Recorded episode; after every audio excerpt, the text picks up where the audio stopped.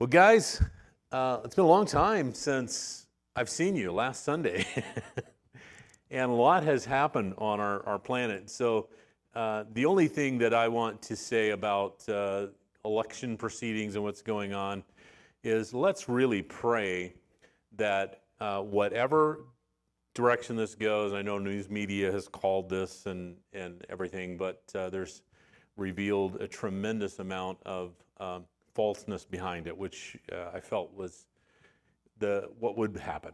As a result, you vilify uh, someone to no end, and then people that are counting votes feel compelled to do something to equal the scales out. So there's some of that stuff that's going to the courts and all that kind of stuff. So I think the important thing for us to recognize is that whoever wins in this election, though the media may have called it at this point, when uh, would would do so with with a fair in a fair manner because what it tends to do when there is unfairness in situations like that is it it it, it makes people who would have voted another way give up. Like they don't have uh, their vote doesn't really count.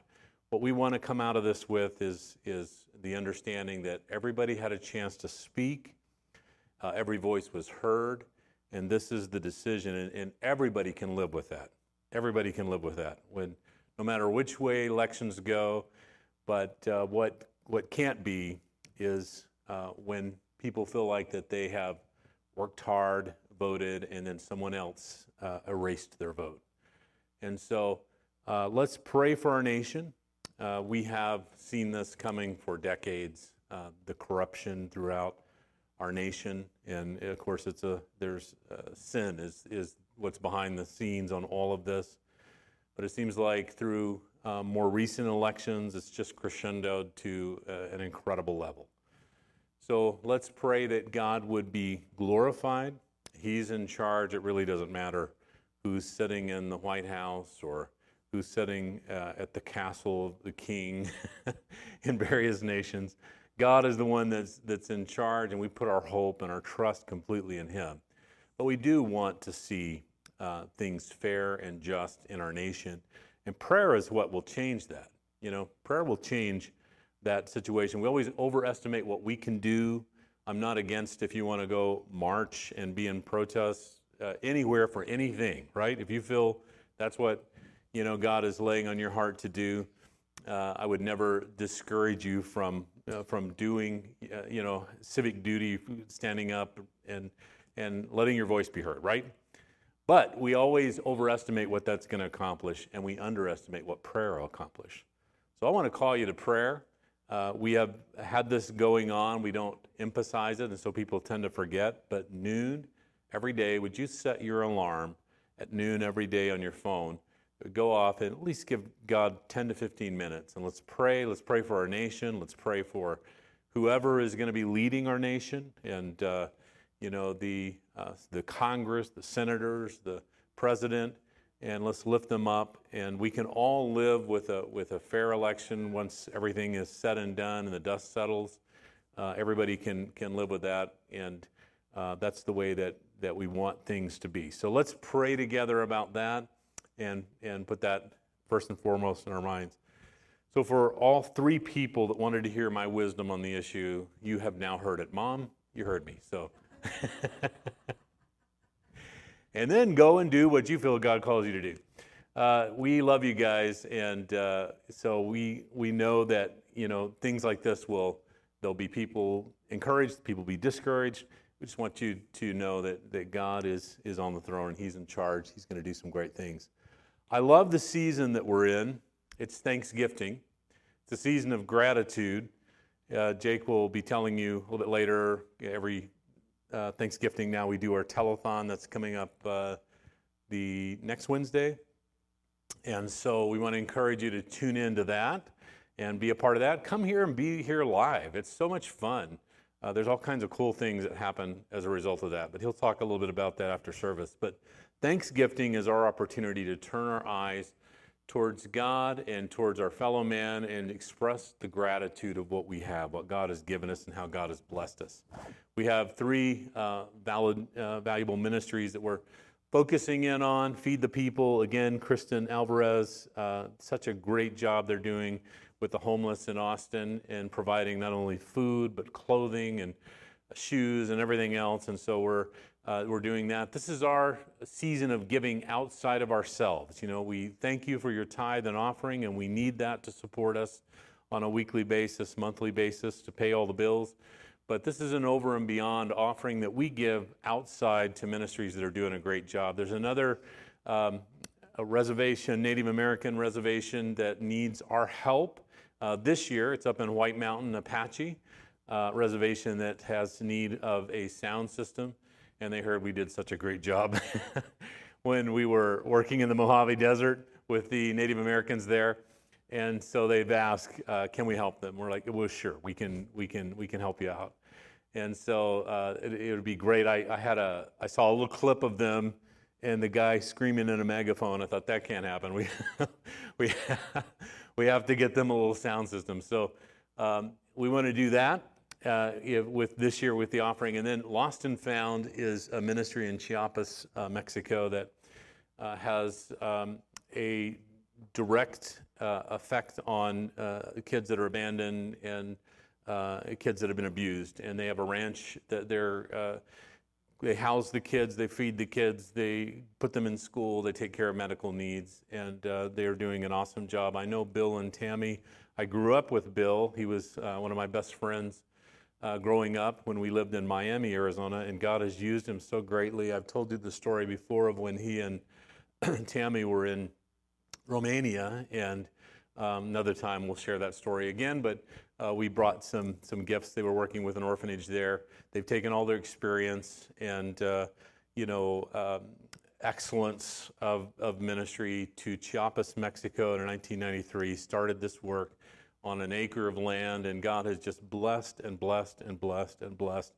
And so they have some particular kinds of needs we'd like to try to, to help out with. Uh, last year, we were able to help them with overage that you gave uh, someone stole the water pump on one of the facilities there, and so they had no water for the kids.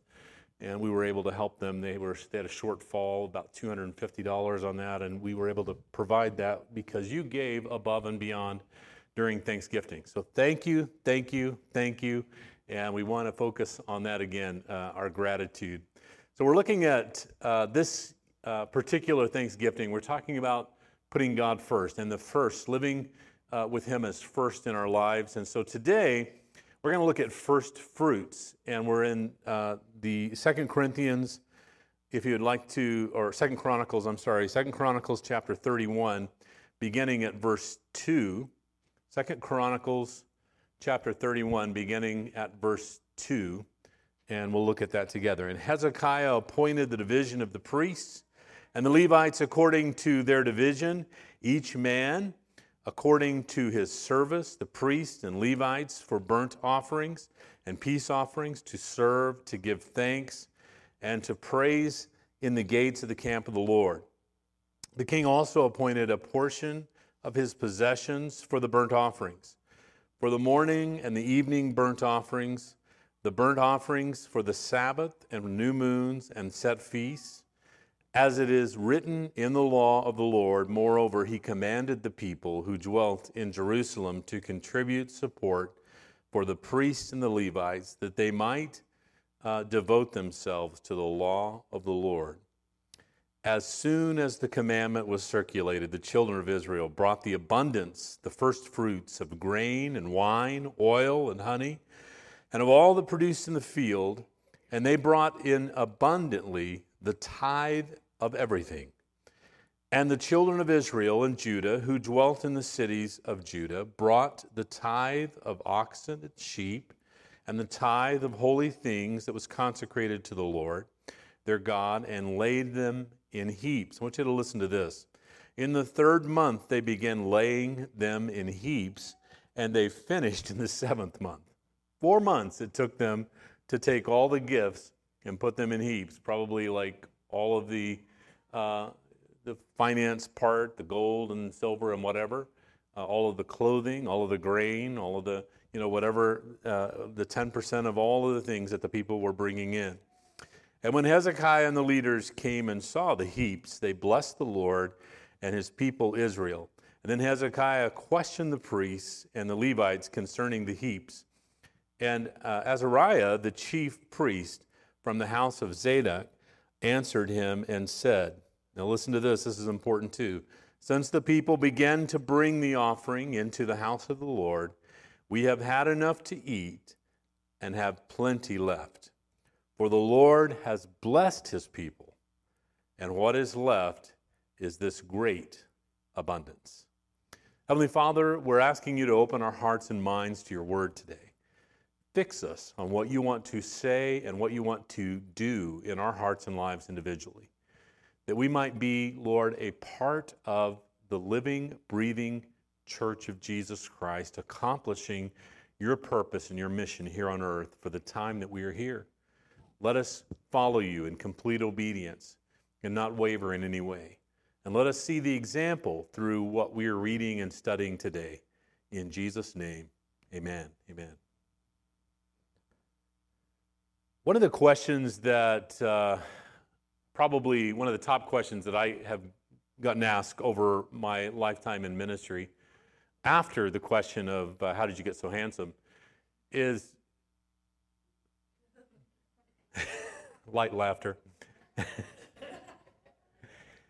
Probably one of the primary questions is, you know, uh, is what, you know, what do you, what do I do for a living? You know, they, they cannot imagine that a pastor would have a full-time job in studying and preparing a message, right? And that's true. There are no full-time jobs for studying and preparing a message. A good friend of mine and, and a pastor uh, was for a number of years uh, up at GT Austin, Kermit Bell. He and I went to Bible school together, and now Kermit is uh, assistant superintendent for the North Texas district and leads uh, a lot of pastors and, and, uh, and, and churches. But he once said to me, he and I were having a conversation, and he once said to me, I prepare a term paper every week, and it's due on Sunday. And uh, so there is a lot more to preparing sermons, cite sourcing, and uh, you know, trying to prepare a, a, a well defendable uh, presentation uh, every every particular Sunday. But that certainly is not going to take up all of a pastor's time. Uh, so a pastor in a, especially in smaller communities, as as Robert was talking about, take on even more of a role of uh, everyday uh, kind of things that need to be done. You know, we have uh, his dad and I probably have, you know, cleaned our share of bathrooms and toilets and all that kind of stuff. And so there's there's a, a, a whole list of things that, that pastors can do. But I've divided it up into three categories that help me kind of see clearly about and try to spend particular amounts of time in, in those particular areas. Sometimes more you have to over the course of a week or a month, and sometimes less depending on the season, right? So the first side of it would be uh, the pastors are, you know, uh, the corporation side of it. So there are legal uh, tax forms to be filed, compliance, legal statutes, uh, training team members to comply with regulations. We, it's on us to train our teachers how to, to uh, you know, to respond legally to particular kinds of issues. There's things that they need to know and understand uh, about what we can and can't do, and you know how we put uh, two two teachers in every classroom. It's important so that one has to take a child to the restroom, that the other the room will be staffed. Someone is there to kind of watch things. So there's aspects of that. There's fiscal accountability, bookkeeping, uh, bill paying, accurate uh, corporate records keeping, budgeting. Uh, asset management, you know, building improvements that need to be made, repairs, uh, grounds maintenance, safety and compliance issues, uh, insurance compliance. So there are things that we've had to do, and you've seen them. Uh, maybe you haven't noticed the detail of them, but sometimes the fire inspectors will come in here and say, you know, uh, it, it, frustrates us uh, sometimes the things that come back, but there is now a push bar on that door that exits out there. That was about $950 worth of a push bar. And uh, there's another one over here. And uh, those are things that periodically the fire inspectors will come in and say, okay, you know, and uh, this is what you have to do. And you may see around the building, there's one there in the back, and then there's one up here in the front. Uh, fire extinguishers, you may need to put me out when I'm on fire. Right? Man, Pastor, you were on fire today. I almost put you out. My jokes are just not going over very well today. So, corporation side, yes, there's a lot involved in, in the corporate side. Pastors need to know, and it's funny, you know, you would be surprised how much legal is involved in in your training as a pastor. You there's a lot of that that goes on, and then your insurance. Uh, they offer almost every other month to send you for free to another seminar or training or an online thing that you can watch, uh, and it's good because things change all the time uh, in the legal world, and we need to know about it. So that's part of the role of a, of a pastor. The second uh, C letter, these are all C's. Uh, so corporation, cause is the next one, and cause has to do with uh, the mission uh, that, of the church. So um, I am, as a pastor, or any pastor, would be called to lead uh, in carrying out the biblical mission to recruit, to, to train, to empower members to fulfill the mission that God has, has given us to reach the lost. Uh, preaching is a part of that as well, the whole counsel of God to equip members to grow uh, in Christ and be able to be disciples and disciple others in Christ.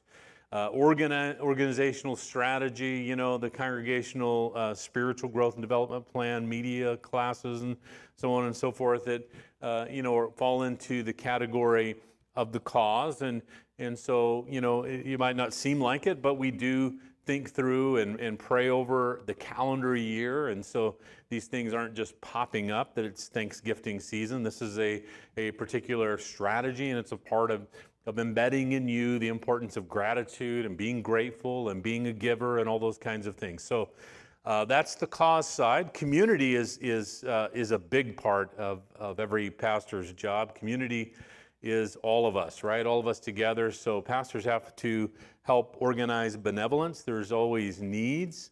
Uh, you're not always uh, aware of everything uh, that is going on with your brothers and sisters. And we become aware in the office sometimes because some people tell us, or sometimes because we get calls and we find out uh, there's particular kinds of needs. So we're particularly interested in our congregation and and the kinds of needs that they have. And there are times that they have, uh, you know, emergency needs. And as we've gone through this uh, pandemic, you know, we have uh, taken groceries and we have helped with, uh, you know, uh, bills and things that may arise for people that they just couldn't meet because they were out of work or whatever. And, and so there is that side of it. There's biblical counseling. Biblical counseling would include premarital counseling, but it also would be marriage counseling or you know crisis situations. And it's from a biblical perspective. We are not saying we're psychologists. We refer out. We have a very very good uh, christian counselor and and uh, there's a psychologist in that office as well. So we can we can send you if if it's, it goes beyond just the biblical side of counseling and encouragement and, and ministry and prayer in your life to someone that will help you move forward in your life in, in those areas. Uh, of course, uh, pastors get to marry people. That's fun. I love that. And getting life started. And so it's always fun to, to be a part of marrying uh, a couple that has been brought together by God. It's just a blessing. Uh, funerals are not a fun part, uh, but you get your share of those. And uh, so that, that happens. And sometimes it happens and you don't even know it here because it's not anybody in our congregation, but it's somebody who knows someone in our congregation who knew me. I'll, I'll give you some examples. So we um, we had uh, a, a, situation where uh, someone had uh, passed away and knew someone here, and they had no one to do the officiate deal, and, and asked me to go and do that. We also had someone uh, here who. Uh, whose brother passed away and didn't have a home church. And uh, so I went, drove a distance from here to go and do uh, that funeral. I've done them all over. Uh, I learned a lot about Texas since we've moved here. and um, then there's hospital visits. Pastors do hospital visits. I, I really love hospital visits. It's, uh, it's really special. I, I don't like it that you're in the hospital, but for me, it's uh, the, the look on people's face when they see a pastor walk in. You know, it's, it's very encouraging uh, for them and for me. And uh, it just seems like that it's, I get to kind of represent the presence of God coming into their situation when they feel very poorly and, and very bad, or getting ready for surgery and they're anxious. And we always go in advance when we know there's someone having surgery, a serious issue, and we stand with them and pray with them. And so, uh, many times I've just, uh, Michelle and I have set out in the lobbies as while the surgery is going on and just waited for the, uh, the doctors to come back and tell the family how things went. So um, that's, that's something that's a part of, of Pastor's portfolio, and we, we love it. You know, we, we love helping in that capacity. Uh, fellowship and activities calendar. Uh, you know, we just came through our, our, our harvest festival. Man, that was so much fun, guys. I really enjoyed hanging out with you, and uh, that was really a great time. We have a, we have a couple more coming up, so be watching for that. But we have, uh, as far as here in in particular, there are three calendars I look at. Some of you are business owners; you're doing the same kind of thing. There's uh, my personal calendar. There is the church calendar here, which is is prioritized uh, for us but uh, Concordia has a calendar, and they're all like, I can turn these things on, and there isn't any room on my calendar to look at anything, right? I mean, they're just every day is filled with something. And I have to be able to, to kind of watch uh, uh, for the school, not to conflict with us and try to keep our things ahead. It's changed our life when they moved here. We've, we've had to reorder the world and set aside rooms and buildings and things like that and challenge at times when there's conflicts. And, and uh, we have uh, sometimes moved so they could be somewhere, and they have moved so we could be somewhere. And uh, so it's been, it's been a good experience, but those are some of the kinds of things that we're involved in. Conflict resolution inside community, there's always a need for that kind of stuff going on. And then the social media side of it, you're sending out the message that we have as a church and as a people outside. So I know you're just fascinated uh, by my work, but and you get a picture of a little bit of snapshot. But I want to tell you about it is that I love it. I love every minute of it. I love, uh, you know, there there are some real challenges, but I, I, love what God has called me to do. And every day is a different day. There are no two days that are just alike. So it's uh, it's a lot of fun.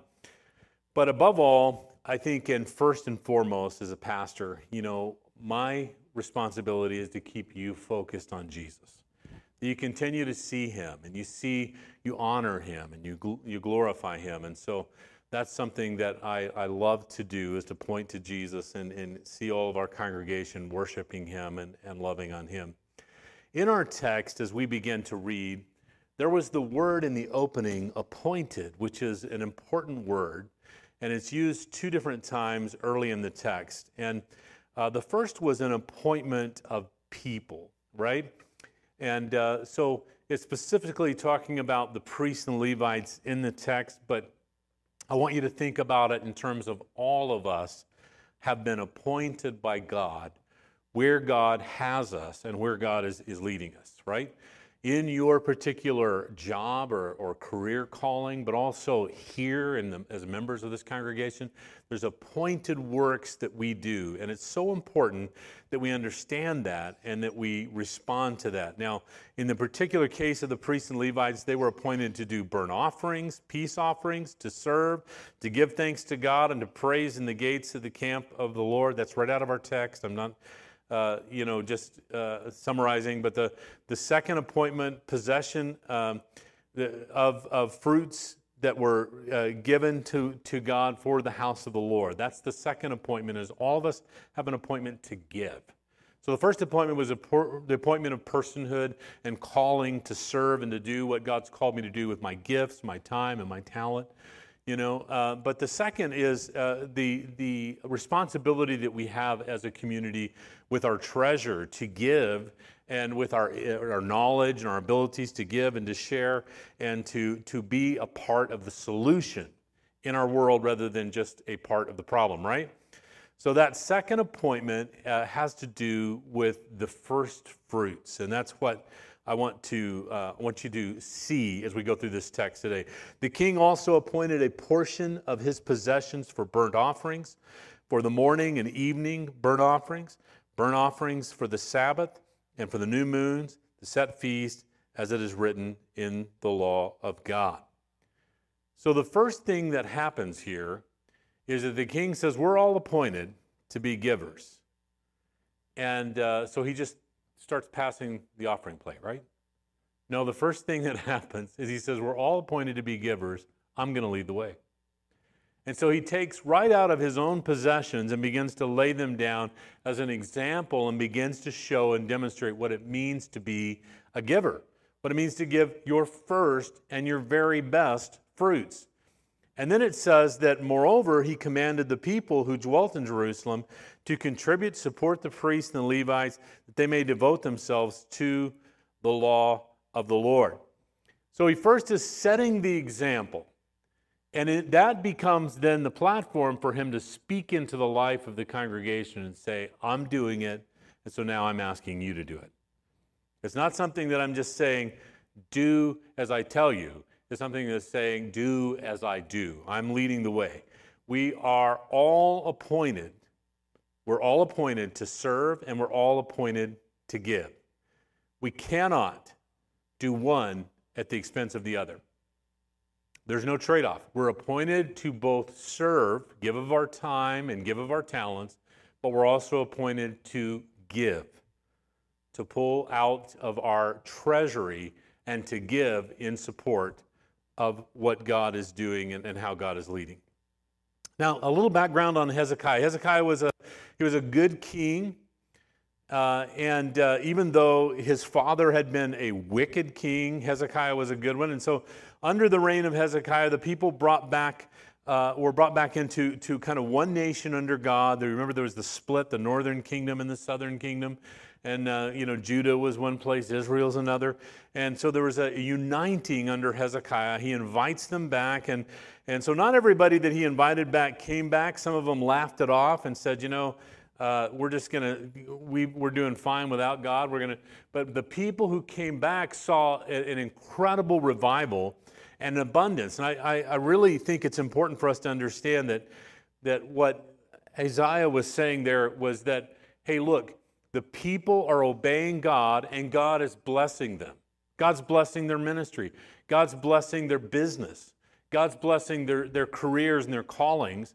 So when I turn around uh, to, to you know, set in heaps what they have already brought, they're bringing more because God has blessed them in that first fruits off of the more of what, what is happening and what, what they're bringing into life. Now, the key is to Hezekiah's success as a, as a reign, uh, as a king. The key, uh, underlying key to how he was successful as a king and, and brought Israel back together and saw the great things that, he, that we're talking about this morning is found in, in uh, chapter uh, in verse 21, the same chapter there. Look down at verse 21 if you have your Bible still open. And in every work that he began in the service of the house of God, in the law and in the commandments to seek the Lord, he did it. What does it say there? With all his heart. So he prospered. A first fruits is, is, is so key because it represents all of our hearts. It represents that we are all in, that, that, that we belong completely to God. Now, Hezekiah's first priority was to seek to please God. His leadership by example became infectious among the people as they watched him put God first. And so it says, and soon as the commandment was circulated, the children of Israel brought an abundance of the first fruits of grain, of honey. You, we read through all the things that, they, that the people brought. The people followed the example joyfully and they gave. It was easy for them. They watched him, they watched his passion and his love for God, and it was, it was infectious to them, and they, they wanted to be a part of, of what God was doing. My question for you this morning, one of them is Who are you leading? Who are you leading? Who is it that is following after you? Whoever that is, is, that you're leading is watching what you're doing, learning from what you're doing, and they are going to follow your lead. Just like the Israel was following Hezekiah as a king, as, as a leader in the giving of first fruits and putting God first in their life, so too are other people around you watching your life and watching where you put your priorities and where you put God. As parents, Michelle and I uh, modeled for our children the value of Christianity, and in, here's some of the ways that we wanted to model that. We modeled it in worshiping Jesus as a priority, not just the Sundays worshiping Jesus, but that during the course of the week, they heard us praising God, worshiping, and, and, and giving honor and glory to God. It's not uncommon to, for them to come home for school and, and we might be playing worship music and both of us, you know, worshiping the Lord or that we were praying as a family over another family uh, who had come to visit our home and uh, ministering to needs that are there. They, we did it also by serving others. We showed them how important it was to serve others. When Micah was really young, you know, we went into uh, her bedroom with her and, and we were giving uh, our church at that time in, in Phoenix. We had this uh, around Christmas, we gave gifts to kids uh, who we were busing in. And a lot of them were, were the parents very poor. There was a lot of issues, sometimes drug abuse and single family homes, different kinds of things going on. And so we would adopt kids and we would buy them, you know, nice gifts. And we had a Sunday where we would present these. And uh, sometimes on Saturday, we're driving out in the vans that we picked up kids and we're uh, taking, in, in couple instances I can recall, we actually took all of Christmas to homes. We brought a tree, we brought presents, we brought food, everything, because we knew that they did not have anything. And it was such a blessing. And we taught, we brought our kids along to watch that, to be a part of it. But we went into Micah's uh, room when she was really young, and, and we, we said, We want you to, because we'd already given, you know, bought and purchased the gift that we were going to give to the, the child, uh, the children that we had adopted as a, as a family. And we said, We want you to find, you know, your best treasure, what you value the most. And, you know, we want you to give that. And so we were not really expecting, you know, what, what happened. But she went and found something that was of great value in, in of, of the treasures that she had, and she wanted to give that. And, and it was to the point where we were as parents saying, well, well, wait, wait, you know, but you also have this and this, you know, because we recognized the value of what she was giving and how important it was to her. And she said, No, I want to do this. And so we let her. We let her go with us on the van and take this along with her, wrapped beautifully and given to this little girl. And it was just amazing, amazing. But those things do not happen accidentally. We have to model them and show them. Loving yourself as well as others. Loving yourself as well as, as, as others. Now, the Bible, I, I, think there's kind of a, you know, uh, we, we forget a missing commandment, let's say. Jesus said, you know, that uh, love your neighbor. First of all, he said, love the Lord. First commandment, love the Lord your God with all your heart, your mind, and strength, right? He said, if you do that, everything else is going to be taken care of. Because there's going to be self love if you love God, right? But often that doesn't happen. Jesus gave him a second commandment. He said, you know, love your neighbors how did he say to love them? As yourself.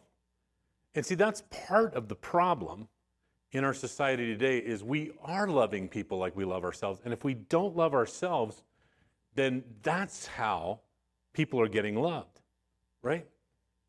And so it's so important that we teach, you know, this isn't like a narcissist class of any kind, but it's like we teach them to value yourself. You know, you don't have endless boundaries, you have boundaries. It's okay to say no to things at times. It's okay to, to care for yourself, to take care of your health, to take care of, of, of uh, your, your intellect and, and uh, everything else. You know, take care of you too, so that you will be good to do the serving of others that God has called you to do, right? A lot of, um, a lot of ministries nosedive and are destroyed because pastors, leaders didn't take care of themselves. And they become, uh, in, their, in their weakness and tiredness, they become susceptible to temptations the enemy has laid in front of them. Temptations to take extra income, temptations to um, listen to uh, someone that is, is heaping praise upon them and, and see that as that person really thinks a lot of me. We need to be together, kind of thing. And so it's important that we, we do that. Uh, we taught them about asking for forgiveness. And how do we teach them uh, to ask for forgiveness? We didn't. I, would go to the bed of our kids at times at night where I realized, you know, the course of the day, there was some, something that happened, something that I did. I said, Dad just needs to, to, to ask you to forgive him. I, I, I didn't handle things properly when this situation happened in our home. And I'm just asking you to forgive me. I'm going to be a better dad going forward. Remember one night I was, I was doing that at, at, at the foot of Micah's bed. There was something that had happened, and, and I uh, was asking her, you know, forgive me. And I remember she, she's, she's like probably five, and she just puts her hands on my head and she says, Daddy, I forgive you, and Jesus does too. and, you know, but we were modeling for them that it's okay to ask for forgiveness, right? Taking responsibility. We, we would teach them that people always do one of three things they're going to lay blame, they're going to justify, or they're going to take responsibility. We want you to be the people who take responsibility. We want you always to take responsibility for your parts, your action. We want you to live as a person of responsibility. Stop laying blame. Stop trying to justify your actions. Just come clean. And in our home, that uh, sometimes I think we were sorry we taught that because you know the kids would be running around and, and they'd come screaming to into us, Dad, you know Zach's trying to lay blame. You know, Dad, Amanda's justifying. You know, and it's like, but they got the picture. Take responsibility, right? And uh, then lastly, in, in all things, putting God first. We fought a lot of, of real battles as parents. And you parents have too. I mean, some some real battles. We went to the mat for uh, the values, not you know, not all the little things. You don't have to go to the mat for everything that goes on in the household, right? Every disagreement, that kind of thing. But when it comes to values, we did. We had to go to the mat. And there were hard, hard battles. And uh, we waged those battles with our family, you know, and, and the, the difficulty too for all of us as parents is that, you know, our kids are surrounded by peers who live, love, and worship differently, right? So they're not even worshiping God. They, there's idols and things that they're worshiping, and I'm not hearkening to, you know, you go to a home and there's a stone idol. I'm there. We talked about this last week. Idolatry. There's there's things that people are giving themselves to that are put first in their life, right? They're living differently. They're loving differently. You know, my my kids were going to school with with parents who thought it was okay for you know their 14 or 15 year old daughter to to uh, be active in a sexual way with, with someone else. And, and we were not teaching that. We're teaching that, you know, if, if a man can't love you, uh, I mean, if a man can't love God, he can't love you. And so God is the first love. And when you love him first, you're going to follow his guidance. And, and his guidance is that, you know, you're to be married and, and there needs to be a union there. There needs to be a complete commitment in relationship before you open yourself up intimately, or you're going to destroy yourself mentally and physically. You're going to destroy your body and you're going to set yourself up for a lot of destruction. But they're going to school, school and hanging out with people whose values are completely different, right? So it's a challenge for us to keep things first. But here's Moses warned the children of Israel uh, before they went into the promised land, uh, telling them this. He said in Deuteronomy chapter 4, verse 25 When you shall have children and grandchildren, and you have been in the land for a long time, if you make graven images and corrupt yourselves and do evil in the sight of the Lord, your God will, provo- will provoke him to anger. I will call on the earth, heaven and earth, to witness against you this day. You will soon be driven off the land that you are crossing over to Jordan to possess. And the Lord will scatter you among the heathen until there are only a few of you left. There you will serve other gods made of wood and stone, man. God that can, gods that cannot hear, uh, see, eat, or smell. But if you are there, um, you shall seek the Lord your God and shall find him if you seek him with all of your heart, with all of your soul. Moses is telling them that the key to staying right is to pursue God with all of your heart, with all of your mind. You don't even have to memorize all of the commandments. If you will just pursue God with all of your heart, with all of your mind, you're going to do what seeks to please Him. He's going to guide and direct your life. and the Holy Spirit convicts us and, and uh, from doing things that we shouldn't do and, and leads us into things that we should do when we are pursuing God with all of our heart and with all of our mind. Listen, people, Christianity is not a weekend hobby. It's not a weekend hobby. It's, it's, it, is, it is a way of life, and it, it should be happening on Monday, and on Tuesday, and on Wednesday, and on Thursday, and on Friday, and on Saturday. We should be pointing our, uh, those that are following us, whether it's uh, kids or someone that looks up to us or just another peer in the room that's kind of gazing over and seeing how we're living our life.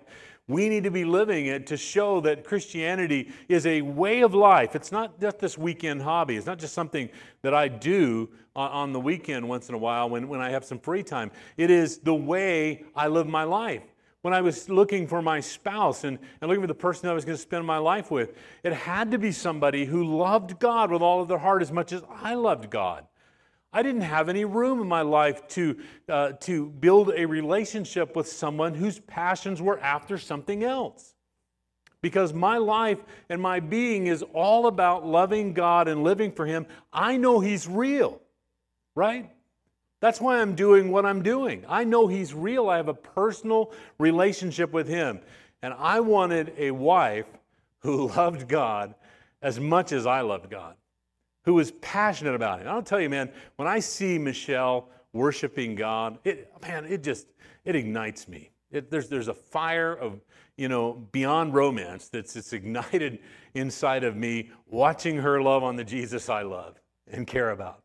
And then she cannot, she cannot stand for God to be defamed in our society or his, his name to be made fun of. I mean, you want to fight?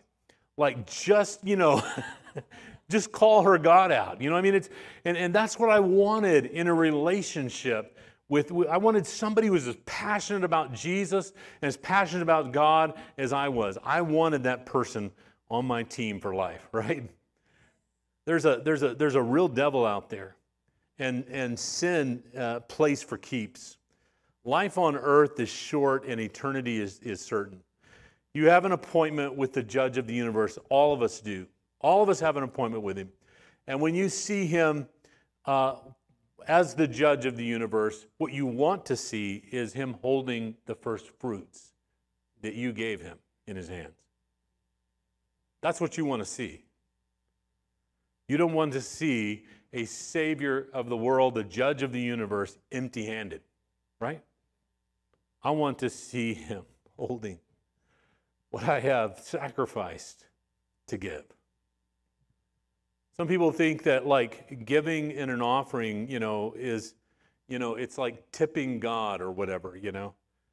When I look at, I don't even know, I don't have my wallet here. Hand me my wallet over there. Whoops, I made Micah pay attention. Oh, sorry about that.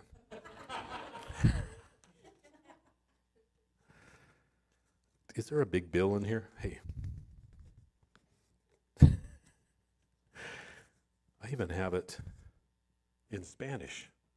So, um,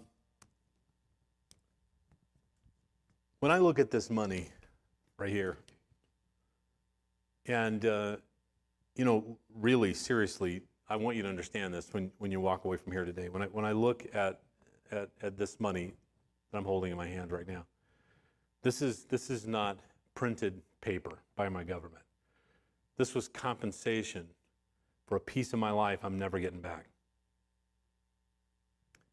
For you, your employer is compensating you with this for a piece of your life you gave them that you will never get back. You know, there's, there's times that I have been called to, to, to do some things where I've missed something that my kids did. I, you know, and very rarely, because most of the time that was that was high priority, but there was sometimes it was emergency situations, and uh, I, I missed a moment in their life. You know, you who go away for eight hours a day, and all of us do, and you have an infant baby in the home, and they they're growing up, and and they say something that day to the daycare worker, or to mom instead of dad. Are you hearing me? Are you hearing me? And your employer goes, Here. And you're like, That's trash. I want to that moment back. I want my life back. And so when we think about this, we shouldn't take it lightly. God receives it the way I'm talking about it right now. When you put it in the offering plate, God says, You just put a piece of yourself there that you're never getting back. Something that you sacrificed and gave so you can provide for your family. I receive it as a sweet smelling offering in my presence. God loves and values what you are doing with the treasures of your life. He receives it and he says, I recognize what that means. Do you know what that means? Do you know what that means? When you put 5, 20, 100, 500, 1,000 in the offering plate, do you know?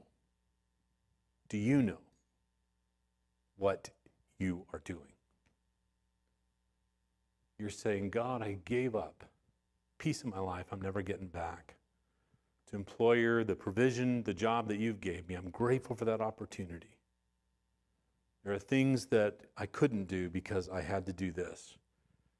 But you're number one in my life. And so, first fruits out of my life, I'm offering up to you. And God says, Thank you. I receive that.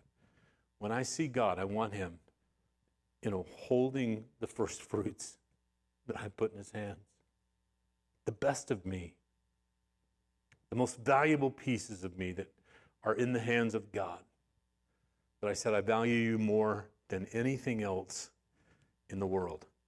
The first fruits of my time, the first fruits of my talents and gifts, first fruit of my resources and finances. Hezekiah put his first fruits treasure in God. At this point in the message, and I'm getting ready to close, I, I feel compelled by the Holy Spirit to make what seems like an obvious point, an obvious observation. And that is in two ways. First, Hezekiah was not perfect, he was simply all in for God. He was not a perfect father, he wasn't a perfect leader, he wasn't a perfect king. He was just all in for God. He said, Since the people began to bring offerings into the house of the Lord, we have had enough to eat and have plenty left. The Lord has blessed the people. I want to also make the point about Michelle and I that you understand, I know you do, but I, I, want you to take this away. We're not perfect. We haven't been the best to each other in our marriage and relationship at times. We have not been the best parents on the planet. But all of that said, there's one thing that hopefully would stand out about our life under close examination, and that is that God has always been first. Always.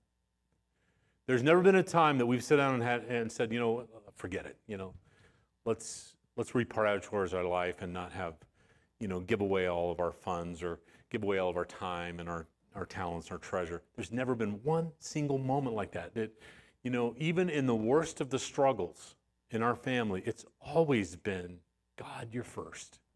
God, you're first. We place you first.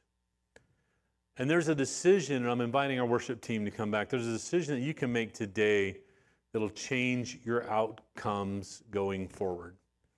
If you haven't liked the way things have been, if, you, if you've been weary of the results that you've had in your career field, in your marriage, in your family, in your friendships, in your personal health, then I want to encourage you to change the way that you've been living, okay?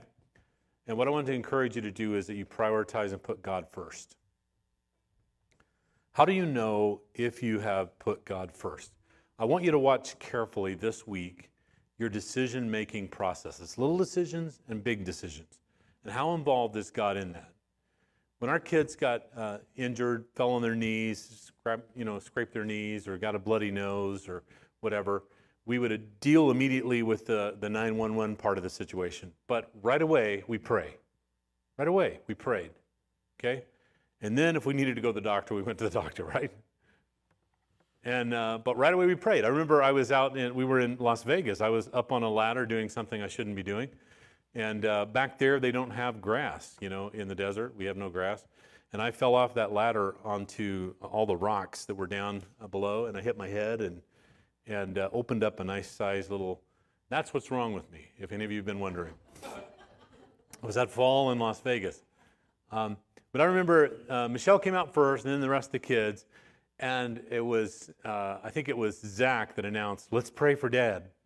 and so before I got to go to the doctor and get stitched up, I got to get prayed for, right? And I, that, oh man, I, that, that like was so encouraging to me. That's, that's what we do. That's the way we live our life. I want you to personally and closely examine the decision making patterns of your life. What point does God get entered into it? Okay, that's whether they're little or big decisions, like I'm gonna, what am I wearing today, or you know, where are we going to go eat, or where does God enter the process? Where, or does He at all? Okay, I want you to think through that and watch that, because if you find that you're putting God first, your career opportunities are going to change. Marriage uh, that is fulfilling is going to change. Now, listen, I didn't say you're going to get a raise at work or, you know, everything's going to be great. Uh, some of you might. But career opportunities, when you align yourselves, I just told you how much I love the ministry. When you get aligned with what God's called you to do, work doesn't seem like work, right? I mean, it's a joy to be a part of. They have to peel you away from it, right? Michelle loves what she does in her career field, and there's times I have to tear away from it. Say, you're done for the day, let's go. And, uh, you know, she, and then, of course, the whole drive out to eat, I hear all about the things that she did that day and what an amazing person she is. Uh, you're going you're gonna see a family that worships together when you prioritize God. Friendships that will enrich your life, not suck the life out of, right? Friendships that will enrich your life. You're going to have a clarity on living healthy and, and, and motivation to do it, right? Motivation, God's going to motivate you to live healthy. There's going to be clarity about it. But you're going to have to change and prioritize Him and bring Him first fruits and say, God, this is the way I'm demonstrating to you. I am all in. I belong to you. And the decisions that I'm making on my day by day basis, you are engaged in every one of them, the whole process. Will you stand with me this morning?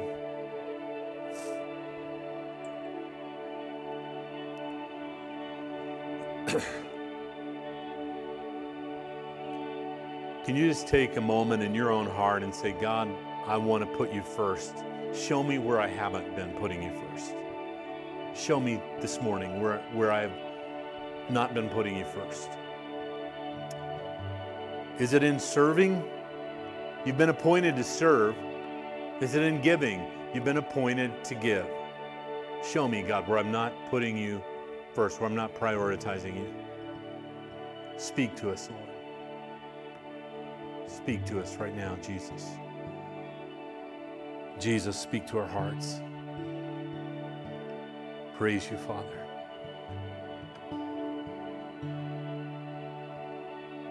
Heavenly Father, as we worship together as a congregation, we want to enthrone you in our worship. We want to lift up your name, praise you. But in our lives living going forward, we want you to be first. We want everyone to see it and know it. Most of all, us. You're number one in everything we see and do and think about. We're prioritizing you.